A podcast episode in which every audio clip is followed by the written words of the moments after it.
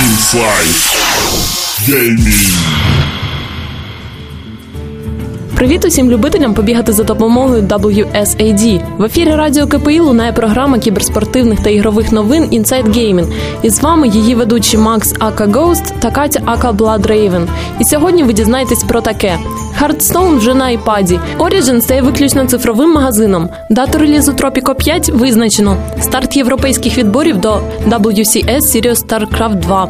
Amazon запустить свою консоль. EG приєднається до фіналістів SLTV Star Series. Причина введення платної підписки у The Elder Scrolls Online, енциклопедія для гравців EVE Online, першоквітневі розіграші у кіберспорті. Для всіх любителів Hearthstone та власників iPad є хороша новина. Обіцяний вихід гри для мобільних платформ не затримався, і вже сьогодні побавитися у Hearthstone можна зі свого планшету в Австралії, Канаді та Новій Зеландії. Найближчим часом межі буде розширено. Саме часткове введення гри пояснюється її тестуванням. Тобто хлопці з Blizzard намагаються перевірити все і лише потім надати глобальний доступ. У грі доступні всі ці можливості ще й на ПК.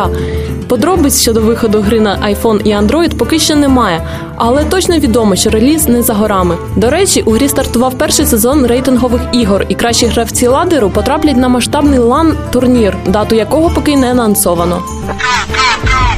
Для всіх любителів почіпати диски є неприємна новина. Починаючи з 4 квітня сервіс від Electronic Arts, а ймення йому Origin, стає виключно цифровим магазином для ПК та Mac. Повідомлення про це нещодавно з'явилося на офіційному сайті Origin. EA вже неодноразово заявляли про наміри повністю перейти на цифровий вид дистрибуції. Було б добре, якби хлопці з EA тепер звернули більше уваги на стабільність своїх ігрових серверів. Видавництво Calypso Media оголосило точну дату релізу містобудівного симулятора Tropico 5. Власники великих і габаритних ПК зможуть влізти в шкуру диктатора вже 23 травня. Для консолей дана гра вийде лише влітку восени.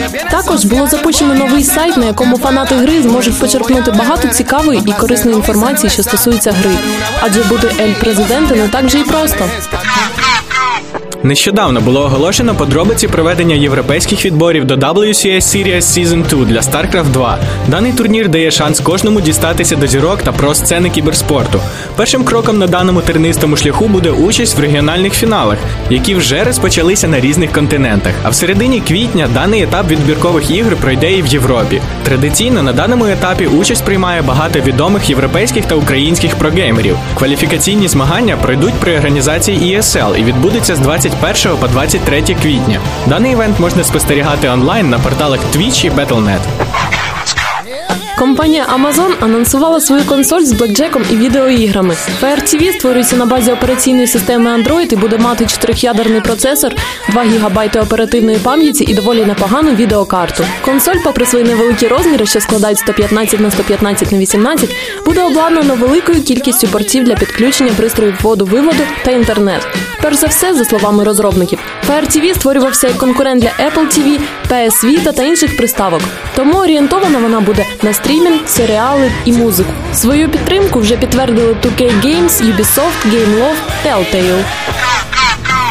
Американська команда Evil Genius із Podota 2 нещодавно виборола собі слот на фінали 9-го сезону SLTV Star Series, перегравши Team Liquid у фінальному протистоянні.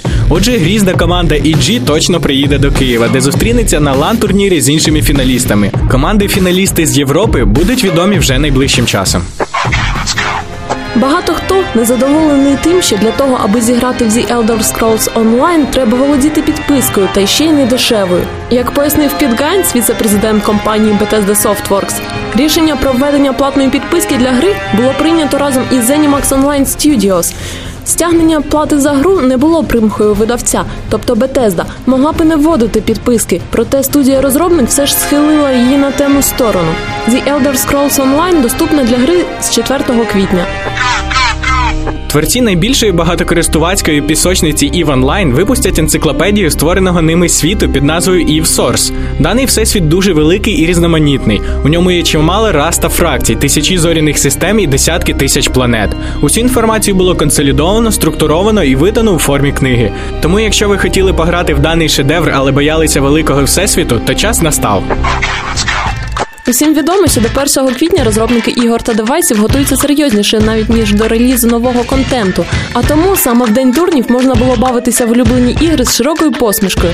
Blizzard анонсувала нову гру про свій всесвіт у стилі файтингу під назвою «Вигнанці Blizzard. Відплата переможених», де кожен міг би грати за невдах ігрового всесвіту.